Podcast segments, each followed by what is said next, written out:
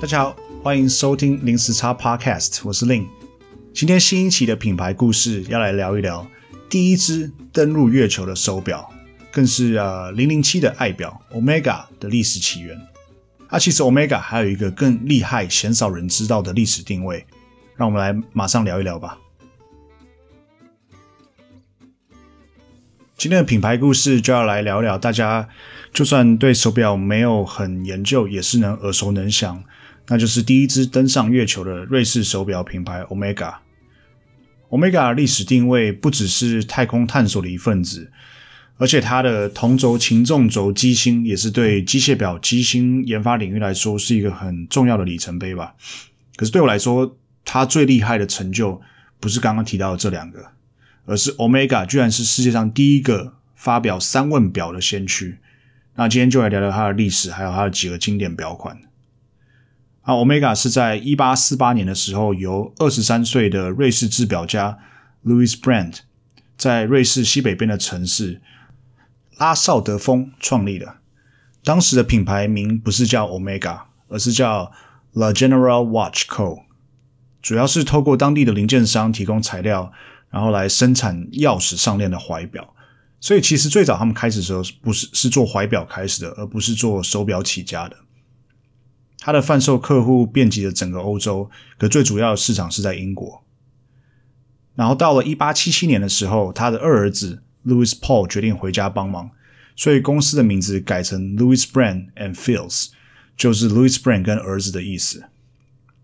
之后，Louis Brand 在一八七九年过世，然后那时候人都过世的很早哦，他过世的时候才五十二岁。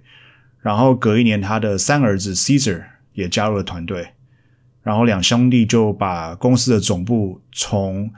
啊、呃、瑞瑞士的西北边的城市搬到了瑞士的比尔，并且买下了一间大型工厂，还有那间工厂的所有技术。然后在这个工厂里面，他们研发出了可以把机械零件互相替换的一种机器。然后他们开始研发自制机械的机芯。到了一八八五年，他们发表了第一款量产贩售的后座擒纵怀表机芯，然后英文叫 The Labrador。这一款每天误差在三十秒内的机芯，成为了公司的名成名作。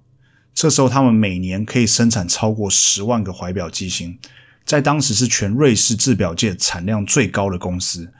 在一八八九年的时候，公司员工人数跟从一开始的两百五十人，大举扩张到了六百人。然后九年之间，员工人数成长了超过一倍。到了一八九一年的时候，公司名称改名为 Louis Brand and Brother，并在一八九二年推出了全世界第一只三问表 Mini Repeater。然后这支表的照片我会放在 Synchro Watch 的网页上。它基本上长就是一个怀表，然后只是配上两个扣环，然后上个表带而已，所以基本上就是一个怀表，然后硬要讲成手表的意思。那这支表很特别一点是，当时的 Louis Brothers 是呃 Louis 兄弟找了。爱皮 Automat Piguet 代工，然后根据他们从呃 Le Quatorze C 买来的十三号机芯改装而成的。那这边要强调一点是，当时整个表面上是没有任何品牌字样的，就只有时间而已。然后它有一个报时杆在三点钟方向可以按，可以上 Synchro Watch 的网站上看一下这个照片。那这边为什么要强调一下这个 Omega 三问表是钟表史上很重要的里程碑？是因为三问表是最复杂的机芯结构之一。三问表设计的初衷是可以让人们在黑夜中，你不需要点蜡烛或油灯，也可以知道这个时间，或者是给这个视障人士听时间。你基本上可以把它想象成一个呃会报时的钟表，就是机芯里面多了两个高低音音锤敲打的功能。所以它总共有分成三种组合，有低音、高低音交错，还有高音。所以，当你按下手表旁边的这个报时杆的时候，这个低音会根据现在几点来敲几下，然后之后会马上接着高低音交错，然后敲几刻钟，最后高音会根据剩下的分钟数来敲。所以你可以想象，假如说现在是两点三十二分，它就会敲两下低音，代表现在两点了，然后两下高低音交错，来代表说呃两个两刻钟，两个十五分钟，所以是两点呃，所以是三十分。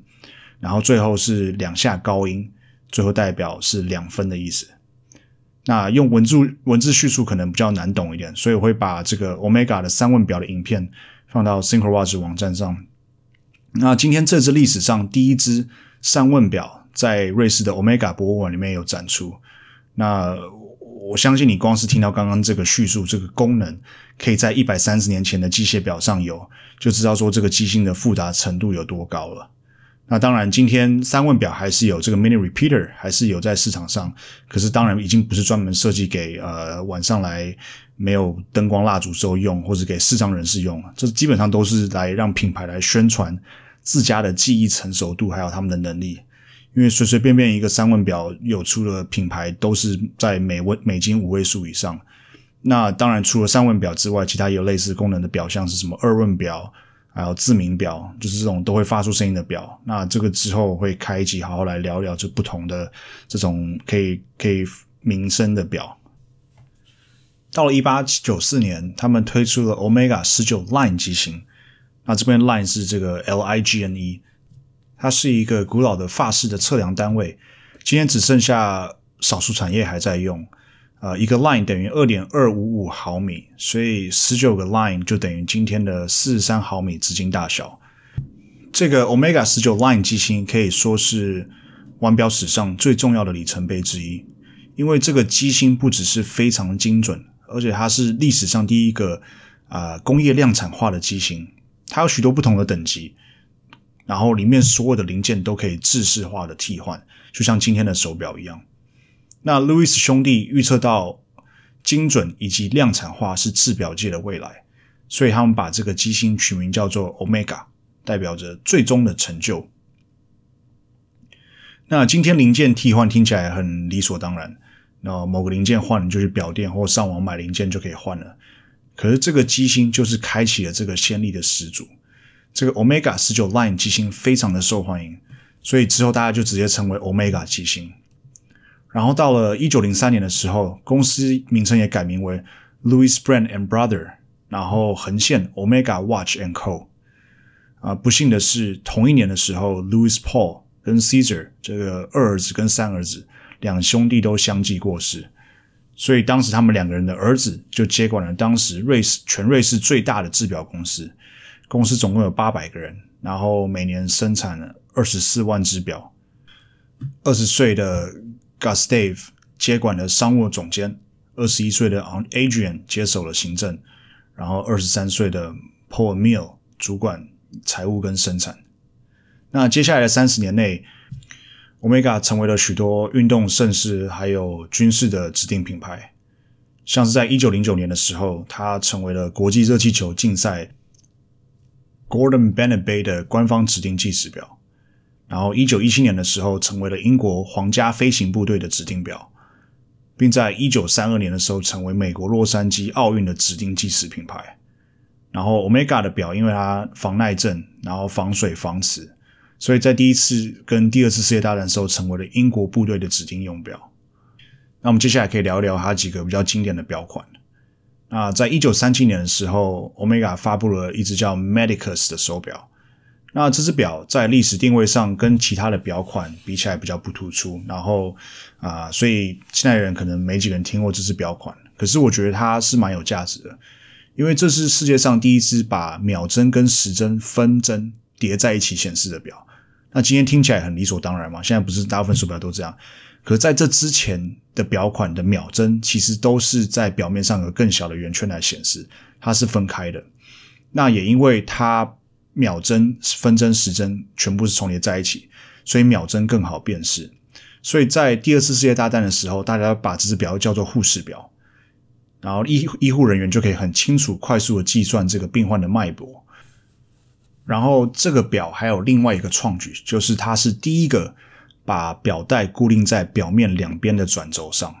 那这个今天看起来就是满街都是这样子设计，可是这个是第一只表有这个一这种设计的。然后到了一九四七年，Omega 发表了历史上最早的呃陀飞轮的表之一。当时因为技术上的限制啊，所以大部分的陀飞轮表都是在怀表上，所以这个发表对于表界也算是一个很大的创举。那接下来大概大概几个重要里程碑，大家就比较能熟能详了。那我们就来聊聊像是 Seamaster、Speedmaster 的诞生史。然后隔一年，一九四八年，为了庆祝 Omega 品牌诞生一百周年，那当时的销售总监 Adolphe Valla 就请当时的创意总监 Rene Benwer 来为品牌设计一只表来纪念一下。那这个对当时来说算是一个创举。那为什么是一个创举呢？那我们要了解一下，就是四零年代的制表界的流程。那个时候，其实各个制表品牌没有所谓的设计部门或是团队，大部分的品牌的表壳还有表面，其实都是供应商设计提供的。等于说，品牌主要设计的是机芯而已，然后供应商来提供外边的表壳跟表面。这也解释了，如果你今天去参观像是百达翡丽的博物馆，你会发现到同一个年代的表外观上其实都大同小异。因为它可能都是同一个厂商提供设计出来的。那到今天，大部分的品牌表壳跟表面也是供应商提供的，只是主要差别是品牌会自己设计，然后再请供应商做代工。所以当时 Rene Benward 这个创意设计部门是一个全新的部门，在这个领域来说，他们主要是希望可以跟客户做沟通，然后把他们的意见带到设计里面。所以当时他不只是设计表壳跟表面，它还有融入了不同的材料到手表里面。像是当时他有个创举，就是在表面上加上镭这个化学材料，让这个表面有夜光反应。然后它这个点子马上就被别的品牌看上，然后开始广泛的利用。那回到刚刚说的一百周年纪念款，当时 Benward 觉得 Valla 给他的时间实在太短了，然后身为完美主义的他。觉得这个时间内绝对无法设计出一款真正有代表性的表，可是 Valla 就是每天给他一直施压，一直强迫他说，你一定要在这时间内设计一款，所以他最后还是给他了一款设计，然后可是他旁边加了一个旁白注解说，这个设计实在是非常的笨重，啊、呃，还有很大进步空间。结果没有想到，Vala 非常喜欢这个设计，然后所以说这就是我要的设计，然后这就是 Omega Seamaster 的诞生。那最早使用这个表款的是在第二次世界大战的英国皇家飞行部队。那 Benward 不只是 Seamaster 之父，他也是一九五零年推出的 Constellation 的设计人。那这个两个表款推出之后都大受欢迎。那到今天，这两个表款还是 Omega 最受欢迎的表款之一。所以两年之后，Benward 就被提拔为所有产品的负责人。然后隔了一年。当时才四十岁的 Benward 决定离开 Omega，创立自己的品牌。所以在一九五五年的时候，新的品牌 Corum 就此诞生。然后一九五七年也是一个很重要的一年，Speedmaster、Railmaster 还有 Seamaster 三百都是在这一年发布的。那这三只表，大家最耳熟能详的应该就是 Speedmaster，或是别名叫 The Moon Watch，呃，全世界第一只上月球的表。然后我们来聊聊当时的背景，还有为什么会选择这一只带有测速仪表圈的运动计时表来当太空人的表。在一九五七年，在冷战的时候，苏联毫无预警的发射了 Sputnik 史普尼克一号人造卫星上太空，让当时美国总统艾森豪很震惊。他把这次苏联成功的发射卫星的事件称为“呃史普尼克危机”。于是，在一九六一年的时候，甘乃迪总统发誓要让美国人成为第一个上月球的人，所以隔一年，NASA 就跟 Omega 开始合作。NASA 的飞行指挥领队 Donald Slayton 请两位不具名的工作人员从德州休斯顿的珠宝商 Corrigans 选择了十只最耐用的手表，然后最后筛选到了三只表，包括了 Omega 的 Speedmaster、浪琴的 Wittnauer，还有劳力士的 Daytona。当然，最后他们选择了 Omega Speedmaster。那这个筛选的过程其实非常的严格，因为这个手表要经过高低温、湿度、重力、高低压、震动还有抗磁的测试。在测试的时候，浪琴的 Wittnauer 的水晶镜面在高低压测试的时候就整个炸开了。那劳力士 Daytona 是在湿度还有高温测试的时候失败了，而 Omega Speedmaster 只有在降压还有加速的时候有失去一点时间的准度。然后，可是还是这三款里面表现最好的表。所以在一九六五年，NASA 选择 Omega Speedmaster 成为双子星计划的指定表。那这个双子星计划就是阿波罗计划的开路项目，就是把人送上太空之前，NASA 先用双子星计划来做各种不同的研究跟测试，像是测试太空衣在太空的表现，还有人在太空中多少天会有什么样的生理变化等等。那当时的太空人 Ed White 跟另外两个太空人手上各带两只 Speedmaster，一只是任务的时间，然后一只是休斯顿时间。可惜在一九六七年的时候，阿波罗一号在预演的时候，呃，这个太空船起火，所以带走了这三位太空人的性命。最后在一九六九年的时候，阿波罗十一号成功的登陆月球。那这边可以提一下小插曲哦，因为阿姆斯壮是大家都知道第一个上月球的太空人。可是太空船登陆月球的时候，他们机舱内的任务计时器其实坏掉了，所以他把他手上的 Omega Speedmaster 手表其实是留在机舱内的当替代。所以阿姆斯壮那时候登陆月球，踏出人类第一步的时候，他手上是并没有带着 Omega Speedmaster 的，而是他的同事 Edwin Aldrin 带着 Speedmaster 随后跟着他踏上了月球。好，那介绍完 Omega 几个经典的表款之后，可以聊一下我对 Omega 现在市场上的品牌定位，还有其他方面的观感。好了，Omega 这个品牌定位其实不用多说，光是这个上月球表的这个历史就够他们卖一辈子了。那你现在去看 Omega 的官网，有多少只不同版本的 Speedmaster，然后它不定期还会再推出几个限量款，还有 Seamaster 在零零七电影里面带了之后。然后也出了大量各种不同的版本，那贵了有定价一万出头美金的，配上这个同轴擒重机芯，那便宜的也有到两千多块出头的石英版版本，那这都还不包括其他的产品线，像是 Castellation、Aquaterra 等等，啊，产品线非常的丰富。可是同一时间也感觉这个品牌在大量的消费这几个款式跟它的历史，不过大部分品牌其实也都差不多啦，只是可能没有像 Omega 做的这么彻底。这样至少在我的心中，感觉它的品牌价值就没有到那么高。当然也有可能是因为它没有像是劳力士这么限量，